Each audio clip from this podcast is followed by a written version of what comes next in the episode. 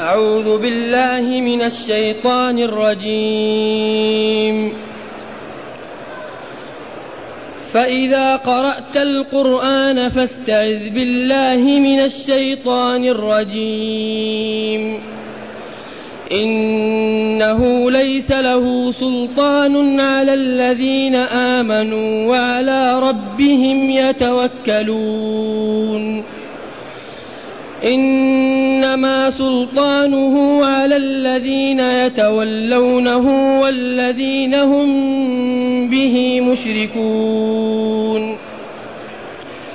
وإذا بدلنا آية مكان آية والله أعلم بما ينزل قالوا إنما أنت مفتر. بل أكثرهم لا يعلمون. قل نزله روح القدس من ربك بالحق ليثبت الذين آمنوا وهدى وبشرى للمسلمين. معاشر المستمعين والمستمعات من المؤمنين والمؤمنات قول ربنا جل ذكره فإذا قرأت القرآن فاستعذ بالله من الشيطان الرجيم. الله يخاطب بهذا رسوله ومصطفاه نبينا محمدا صلى الله عليه وسلم وكل أمته تابع له ومامور بهذا الأمر.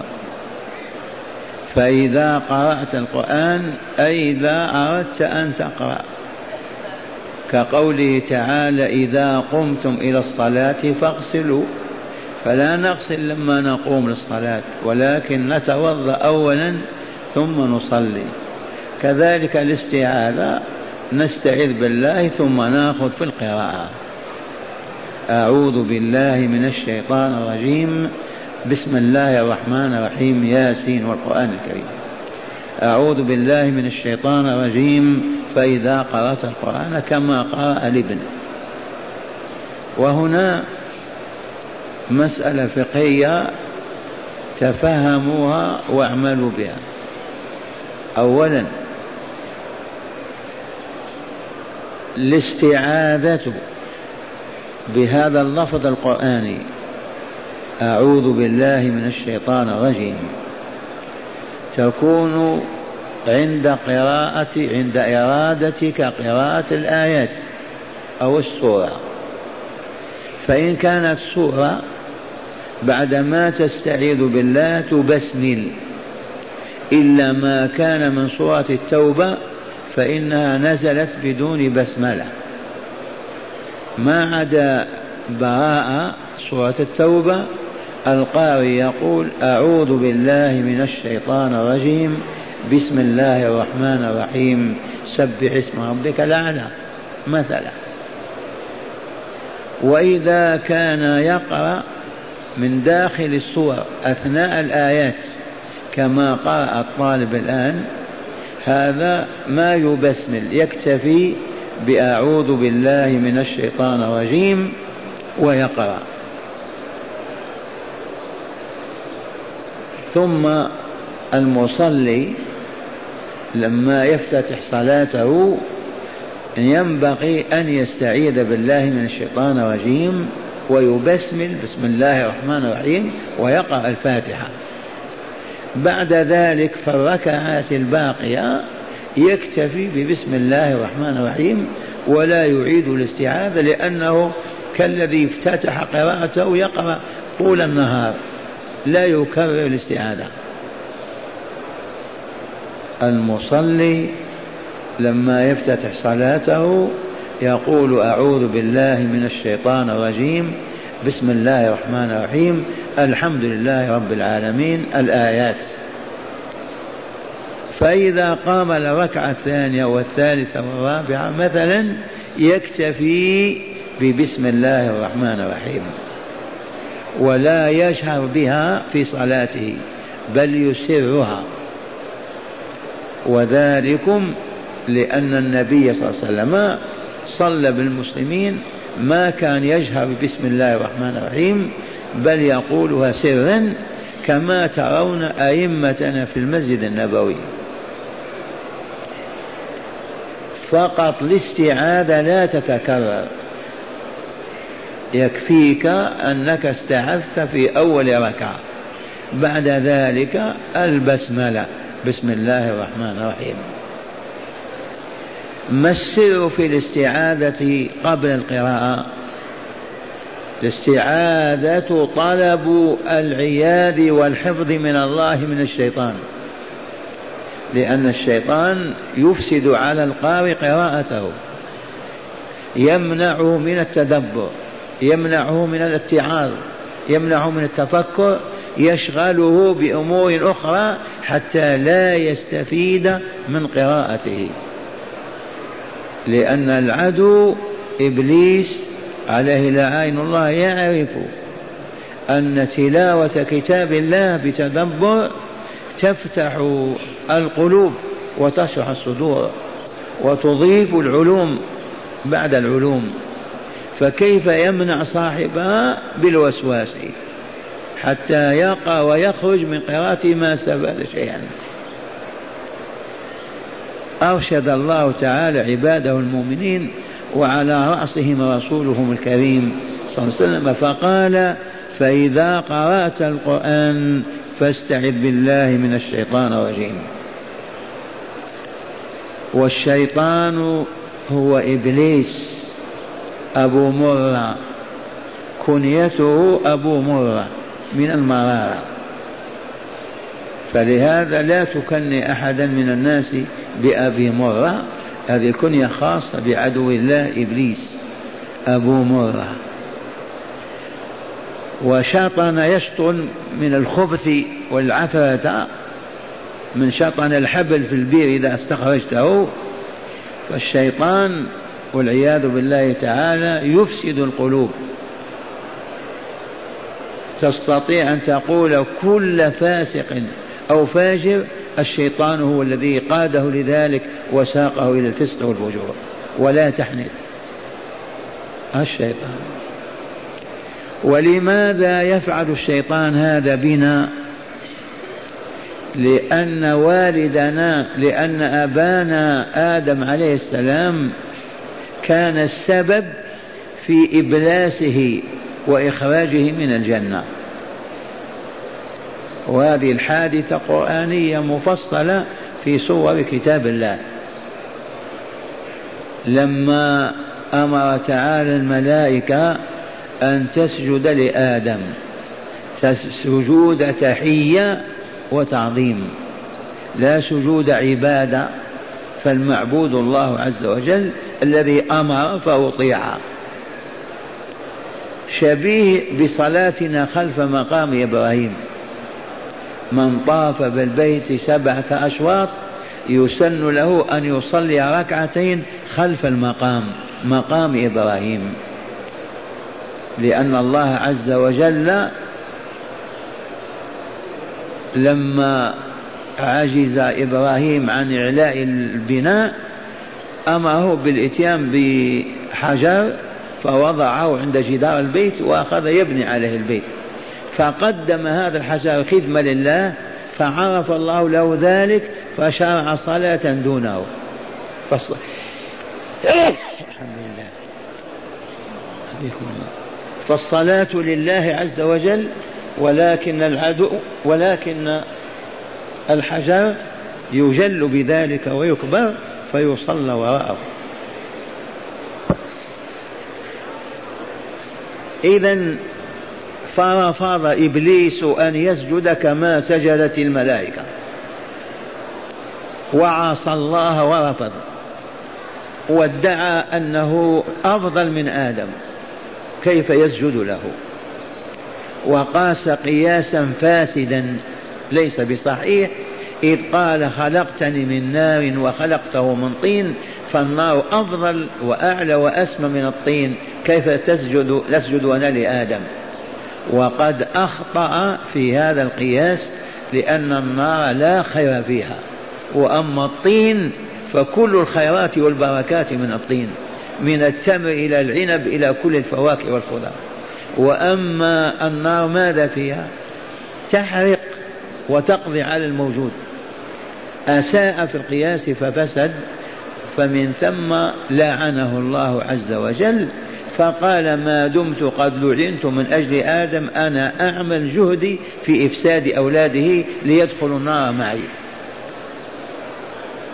إذ قال فبعزتك لأغوينهم أجمعين إلا عبادك منهم المخلصين اللهم اجعلنا منهم. انتقم لنفسه وطلب من الله تعالى أن يؤخر حياته إلى نهاية هذه الحياة واستجاب الله له إلى وقت معلوم. هو أراد أن لا يموت.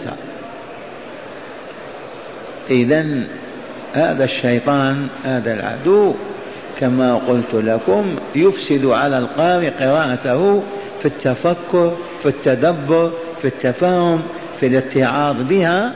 يحمل على وساوس خواطر يترك يقرأ القرآن ولا يفكر فيما هو فيه. فلا بد إذن من التحصن منه.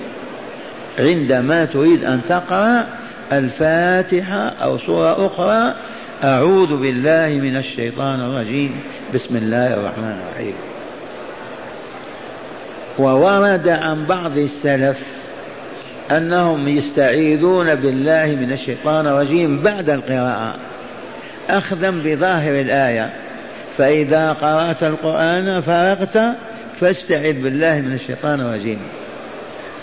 بعض السلف يرى أنه يستعيذ بعد القراءة والصواب أنه يستعيذ قبلها وإن استعاذ بعدها نعم لأنك إذا قرأت وفرغت ممكن يوسوس لك بفتنة أنت أفضل الناس وأنت أطهر الناس وأنت قرأت فاطرده أيضا. قبلها وبعدها. فمن هنا أقول الاستعاذة قبل القراءة. ومن استعاذ بعدها مع استعاذة قبل القراءة حسن. واستفاد. واستعاذته حسن. لأن العدو لا يفارقنا. من مجرد أن تقول الله أكبر تدخل في الصلاة يدخل في القلب.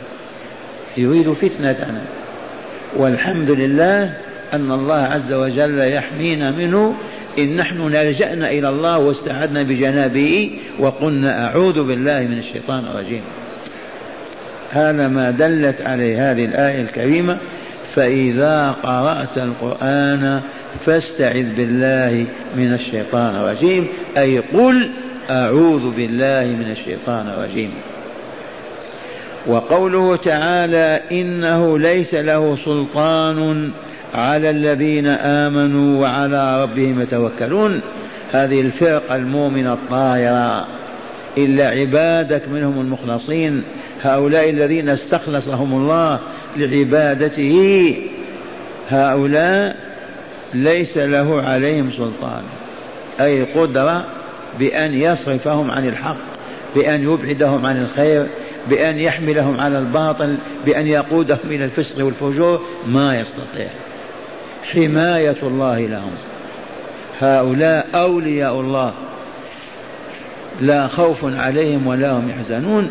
فالشيطان والشياطين ما تقدر على إغوائهم وإفسادهم أبدا.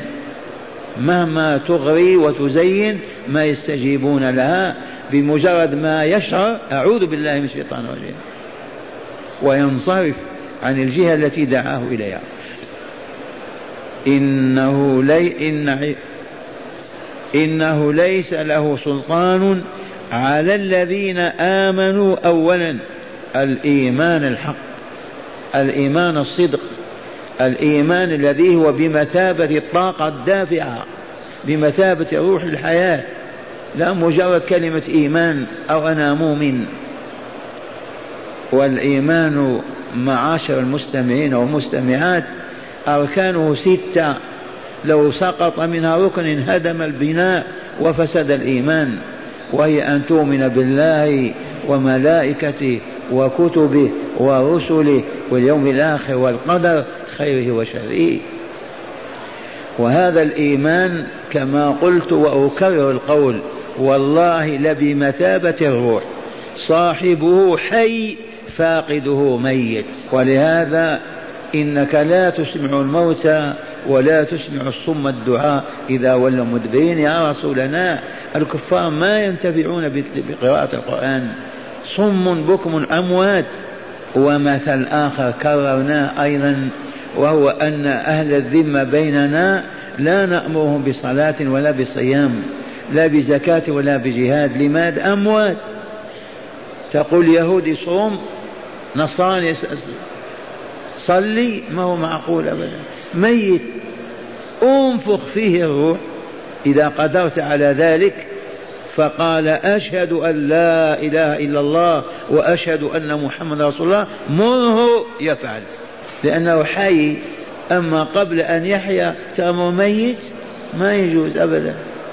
أهل الذمة ما يؤمرون بيننا بصلاة ولا صيام إلا إذا أسلموا قلوبهم ووجوههم لله وأعلنوا عن ذلك بأشهد أن لا إله إلا الله وأن محمد رسول الله. مرهم بالغسل يغتسلون وبالوضوء يتوضؤون والصلاة يصلون. إنه ليس لكم نعم. إنه ليس له سلطان على الذين آمنوا أولا وعلى ربهم لا على سواه يتكلون يتوكلون. هذه من لطائف هذا الدرس بفضل الله علينا نقول يا صاحب هذه هذا الدكان لا تبع المجلات فيها صور الخلاعة والجرائد التي فيها الصور لا تبع الدخان حرمه العلماء في الشرق والغرب وقالوا لا يجوز. يقول مع الأسف إذا ما نبيع هذا ما يأتيني الزبناء ولا تمشي تجارتي. فهنا توكل على من؟ على الله أو على المحرمات لن نستطيع أن نقول توكل على الله إلا إذا أخذها ورماها وقال لن نبيع ما يغضب ربي أبدا وإن مت جوعا. هذا نقول توكل على الله. شخص اعتاد معصية من المعاصي زين له الشيطان. فيدعى إلى التوبة. فما يقبل ذلك يقول كيف؟ كيف أترك ما فعلته كذا؟ هذا ما توكل على الله. لو توكل على الله لكفاه.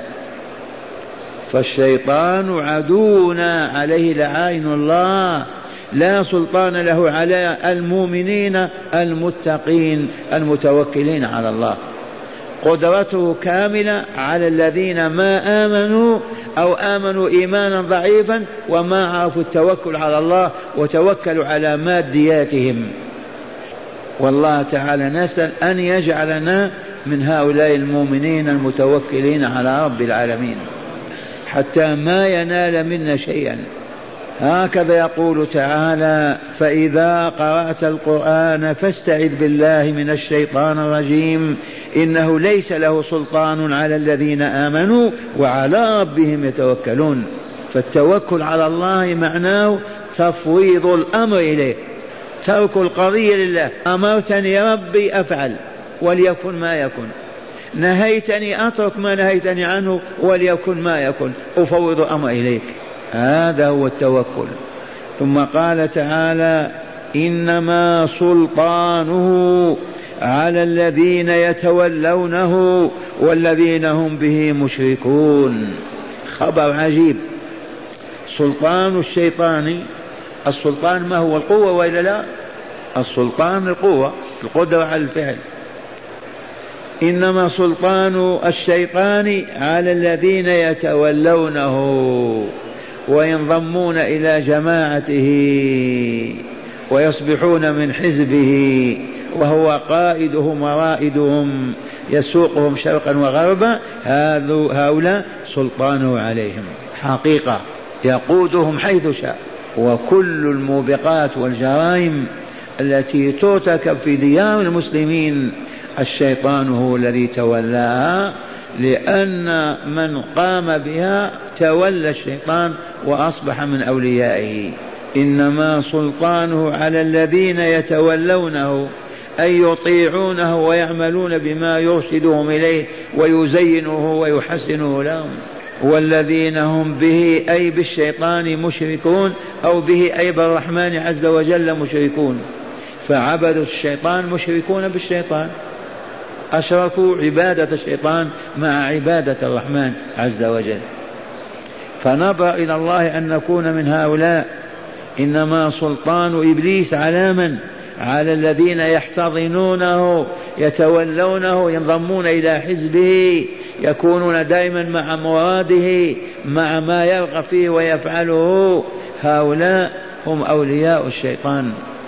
بصورة عامة أهل الفسق والفجور. الذين يرتكبون كبائر الذنوب بترك ما أوجب الله وفعل ما حرم هؤلاء الشيطان والاهم ووالوه فهو وليهم. ولهذا يسوقهم كما شاءوا. ونبرأ إلى الله تعالى أن نكون من أولياء الشيطان. نكون من أولياء الرحمن. وقد بين تعالى لنا بما تكون ولايته عز وجل. فيما مضى من الجهل ما نعرف وليا إلا من مات وبني على قبره قبة. هذا الولي. أما ولي يمشي بين الناس ما عندنا. من أندونيسيا شرقا إلى موريطانيا غربا. ما نعرف وليا أنا أو أجدادي وأجدادكم. إلا من مات ودفن وبني على قبره ووضع تابوت من خشب ووزور من حرير ذاك هو الولي. حصروا الولاية في الموتى. وإلى الآن بقيت بقايا في العالم الإسلامي. وقد قلت لكم والله تعالى أحمد وأشكر على إفضالي وإنعامي أن هدانا لهذا العلم. قلت لكم من فعل بنا هذا؟ اليهود والنصارى والمجوس. الثالوث الأسود. لما توصلوا إلى أن حصروا الولاية في الموتى فقط؟ لأنهم يعرفون أن المؤمن المؤمن يحرم أذيته في دمه وماله وعرضه. المؤمن يحرم عليك أن تؤذيه في دمه في ماله في عرضه من آذى لي وليا فقد آذنته بالحرب. كلمة الله عز وجل في الحديث القدسي الشريف. من آذى لي وليا فقد آذنته بالحرب. فالمسلمون لما بلغهم هذا والله ما يقدر أحدهم على أن يؤذي مؤمنا. لا بسب ولا شتم ولا تعيير ولا تقبيح ولا سلب مال ولا انتهاك عرض. ولي الله فعرف هذا العدو فسلبوا من قلوب المؤمنين الولاية الحقة وجعلوها في الموتى. يبقى الأحياء إذن بنسائهم إسرق أموالهم اضرب أولادهم افعل ما تخاف. كما هو شائع. لأن المؤمن لأن الولي ما يستطيع الإنسان أن يؤذيه. وقصصت مرة قصة مجموعة من كبار السن قالوا إن فلانا كان إذا زنى لا يمر بسيد فلان بقبره. فلان إذا فجر لا يمر بطريق فلان لأن فيها سيد فلان ما يستطيع أن يمر بقبره. فانظر كيف يخاف من الولي الميت ولا يخاف من الأولياء الأحياء فيزني بنسائهم. هذا هو الجهل وهذه مكائد العدو والذي ما زلنا منصاعين ذائبين فيه.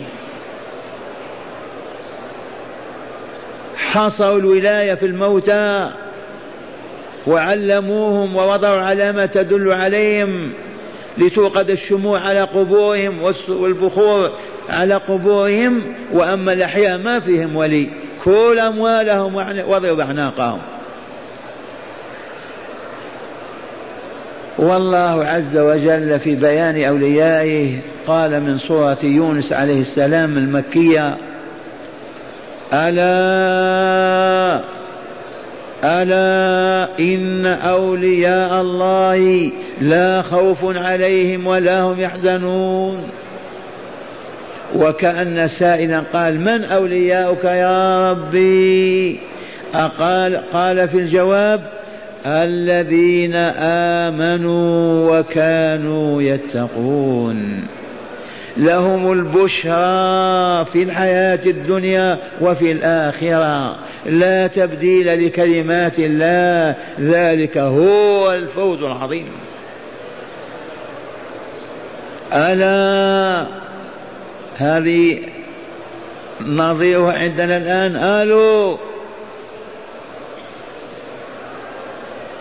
الله ما قال ألو؟ ماذا قال؟ ألا ومعناها انتبه أنت شاعر أنت معي تسمع ما أقول.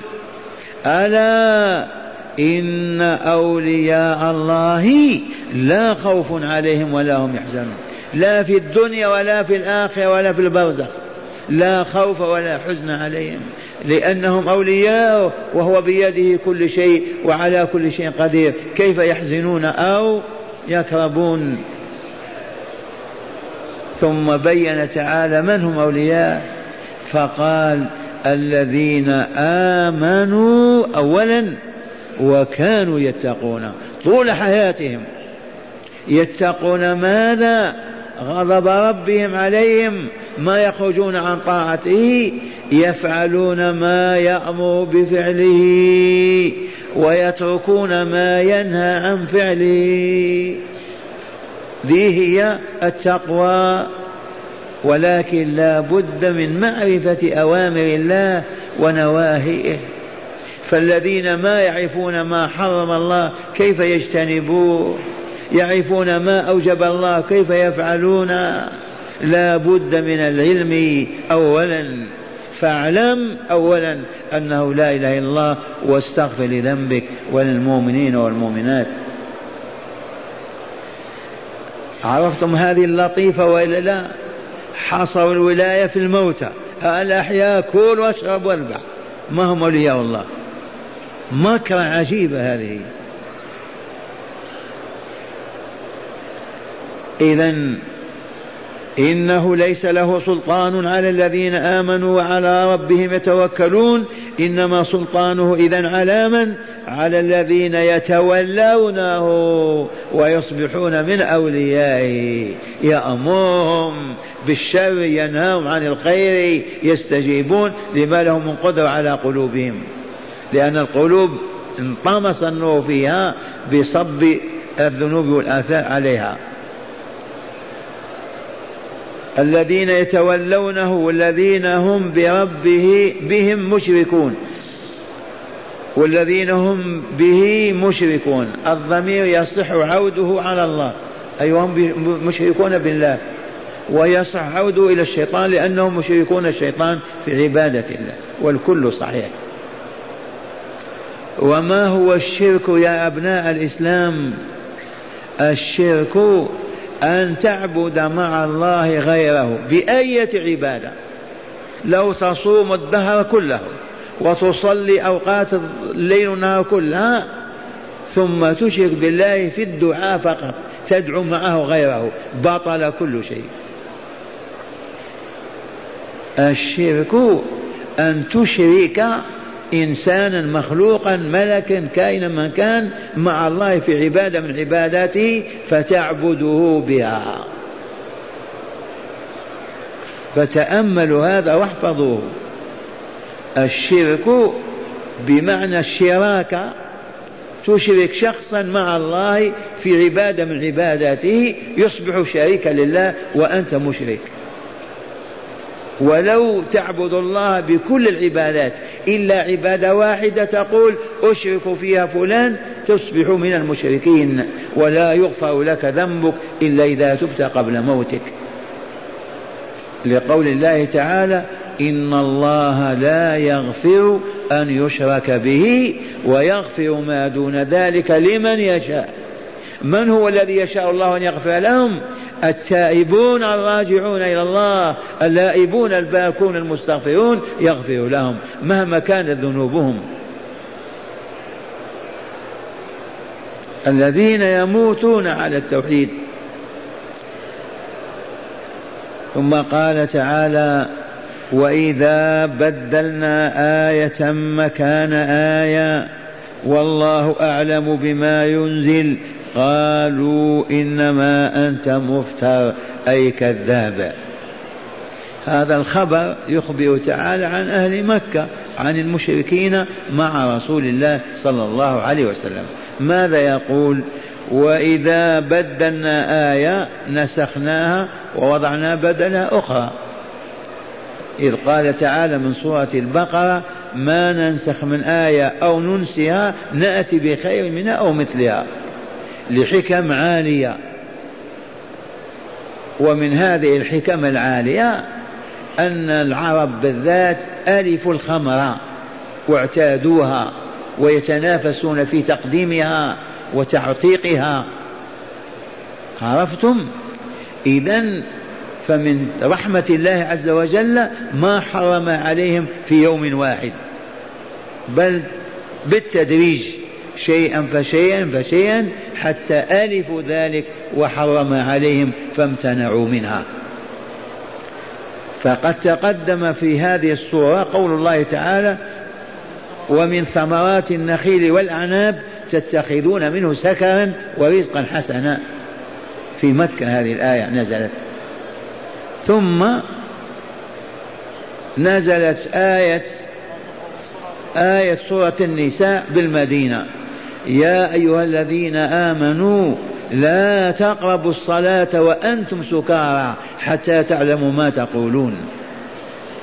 فمن ثم أصبح المؤمنون ما يستطيعون أن يشربوا الخمر قبل الظهر أو قبل العصر أو قبل المغرب أو قبل العشاء لأنه منهي عنهم لا يقربوا الصلاة وهم سكارى. فجعلوا يخصونها بوقت معين بعيد عن الصلوات كنصف الليل أو الضحى أو ما إلى ذلك وأصبح فيهم حرج هذا. فتساءلوا لماذا؟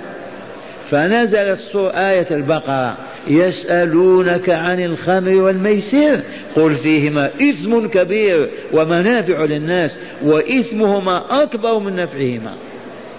انكمشوا.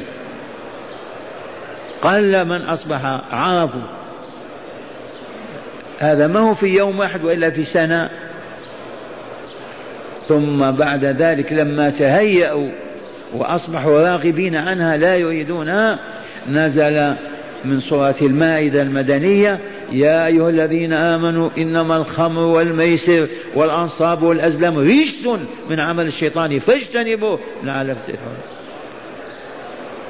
إنما يريد الشيطان أن يوقع بينكم العداوة والبغضاء في الخمر والميسر ويصدكم عن ذكر الله وعن الصلاة. فهل أنتم منتهون؟ قالوا انتهينا يا ربنا انتهينا ربنا. وأريقت القلال والقرب في شوارع المدينة حتى جرت الشوارع بالخمر. هذا هو الإيمان.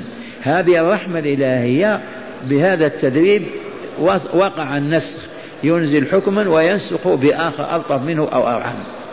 فسمع العرب هذا قالوا محمد يكذب. لما يقول هذا حرام اليوم وغدا يقول حلال. أو هذا يجوز وهذا لا يجوز قالوا يكذب يفتري. فرد الله تعالى عليهم بقوله وإذا بدلنا آية مكان آية والله أعلم بما ينزل لفائدة عباده المؤمنين ومصلحتهم. قالوا إنما أنت مفتر أي كذاب. وبذلك كفروا. الذي ينسب الرسول الكذب ما كفر؟ كفر وهم كافرون. قال تعالى بل أكثرهم لا يعلمون. لو كانوا يعلمون ما يقولون هذا الكلام. ما يقول الرسول افتريت وكذبت. ولكن لا علم لهم. وأما الله عز وجل كما علمتم قال ما ننسخ من آية أو ننسها نؤخرها ناتي بخير منها أو مثلها. لأن الشريعة اكتمل كمالها ثلاثة وعشرين سنة. قضى رسول الله صلى الله عليه وسلم في تنزيل القرآن وتطبيقه ثلاثة وعشرين سنة. ما نزلت الأحكام كلها في عام واحد أو في سنة واحدة. فلا بد إذن من النسخ والتبديل. ثم قال تعالى فالرد عليهم قل يا رسولنا قل نزله روح القدس من ربك بالحق. ما في افتراء على الله ولا كذب. نعم قالوا إنما أنت مفتر بل أكثرهم لا يعلمون. ما قلنا الجهل هو الذي حملهم على هذا. لو كانوا يعلمون ما يقولون هذا. الجهل ما عرفوا. قل نزله روح القدس ألا وهو جبريل عليه السلام. هو الذي كلفه الله بمهمة الوحي الإلهي. وذكر أهل العلم استثناء أن سورة الفاتحة الحمد لله رب العالمين نزل بها ملك ما نزل إلى الأرض قط. وهذا يرفع قيمة سورة الفاتحة.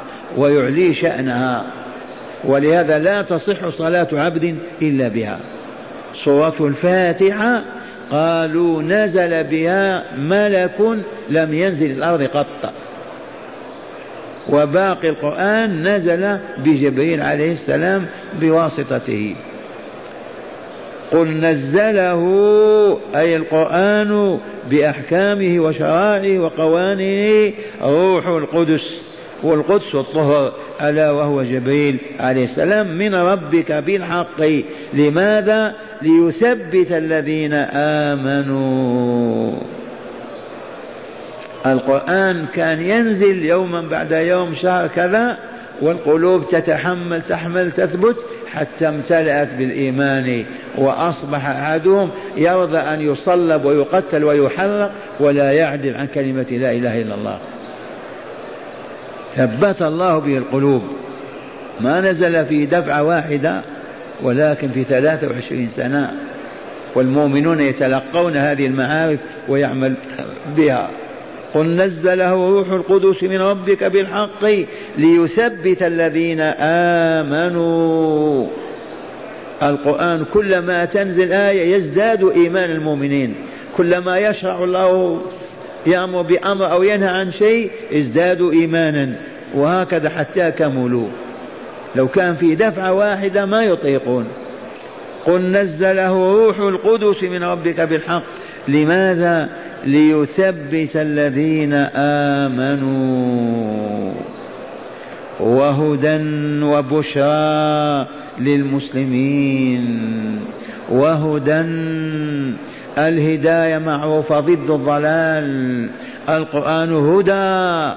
والله ما آمن به عبد وقرأه وعمل بما فيه إلا اهتدى. وما أعرض عنه عبد وتركه ولم يعمل بما فيه إلا ضل وشقي والعياذ بالله. القرآن هدى. من أراد الهداية منين يطلبها من القرآن الكريم. هداية. اجعله نصب عينك وامشي وراءه لن يصل بك إلا إلى دار السلام. لا خبث ولا شر ولا فساد ولا كفر ولا شرك ولا نفاق. هدى وبشرى لمن؟ للمسلمين. بشرى لهم برضا ربهم عز وجل وسعادتهم وكرامتهم في الدارين. ولكن لمن هذه البشرى؟ للمسلمين. هكذا قال من هم المسلمون؟ بنو تميم بنو هاشم بنو كذا. من هم المسلمون هؤلاء؟ اعلموا أن المسلم ذاك الذي أسلم قلبه ووجهه لله. هذا المسلم.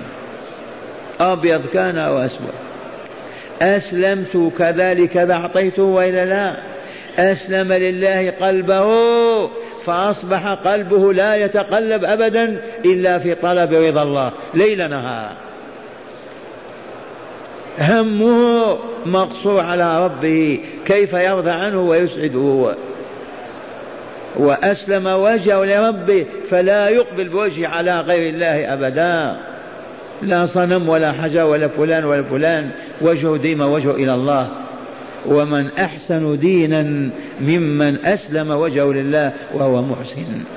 هؤلاء المسلمون بشرى وهدى لهم القرآن الكريم. وحق هذا وتم والحمد لله. بشرى لهم وهدى وهدى فقد اهتدى العرب الذين كانوا على أسوأ ما يكونون جهلا وفسقا وفجورا وشركا وباطلا خمسة وعشرين سنة وهم أئمة العالم وسادة البشرية. بسبب ماذا؟ بالسحر بالربا وأكل المال الحرام بالتلصص والإجرام. لا لا لا وإنما بالقرآن وإسلام القلب للرحمن عز وجل. آمنا بالله أعلنوا عن إيمان بالله فاستقاموا. ما أذن الله في أكله أكلوه ما لم يأذن والله ما يأكلونه. ما سمح الله بقوله قالوا ما لم يسمح به والله ما يقولونه. كما تشاهدون أنفسكم. أيها المتقون. هدى وبشرى للمسلمين. اللهم اجعلنا منهم. أسمعكم الآيات مرة ثانية. فإذا قرأت القرآن فاستعذ بالله من الشيطان الرجيم. عرفتم كيف نفعل؟ إذا أردت أن تقرأ القرآن ماذا تفعل؟ قل أعوذ بالله من الشيطان الرجيم. والصورة لها بسملة وإلا لا مفتتحة بها. بسم الله الرحمن الرحيم. ثم اقرأ. فإذا قرأت من داخل السورة ما تقول بسم الله الرحمن الرحيم؟ يكفيك ماذا؟ أعوذ بالله من الشيطان الرجيم. وفي الصلاة ماذا علمتكم؟ عند الركعة الأولى تقول أعوذ بالله من الشيطان الرجيم. بسم الله الرحمن الرحيم. فالركعات بعدها تقرأ الفاتحة بسم الله الرحمن الرحيم لا غير. فهمتم هذا؟ عرفتم أن الشيطان مرجوم ولا لا؟ ملعون مطرود من دار السلام لأنه عصى ربه وقال ما نسجد. والذي ما يسجد لله طول حياته ولا يصلي كيف حاله؟ إبليس كفر بأن امتنع عن سجدة واحدة سجدها الملائكة فأبلسه الله وطرده وتارك الصلاة يعيش خمسين عام ما يركع لله ولا يسجد. كيف ينظر الله إليه ويرحمه؟ إنه ليس له سلطان على الذين آمنوا وعلى ربهم يتوكلون. المؤمنون الصادقون في إيمانهم المتوكلون على ربهم لا قدرة للشيطان على إغوائهم أو إفسادهم أبدا. حتى ولو كان الشيطان من الإنس يغريه ويزين له الفاحشة والله ما يستجيب له بل يلعنه ويطرده. لأن الشيطان الإنس كذلك يغرون عن الزنا والربا والكذب والخيانة بالكلام الطيب في نظرهم. فأولياء الله محمونة حماية الله لهم ما يستطيعون أن يغروهم أو يفسدوا قلوبهم. إنما سلطانه على الذين يتولون والذين هم به مشركون. وإذا بدلنا آية مكان آية والله أعلم بما ينزل. قالوا إنما أنت مفتر. من القائلون؟ المشركون في مكة الكفار قبل الإيمان. أنت تكذب فقط. كيف اليوم تقول كذا وغدا تقول كذا؟ قال تعالى بل أكثرهم لا يعلمون حقيقة النسخ للآيات وتبديلها. لا علم لهم.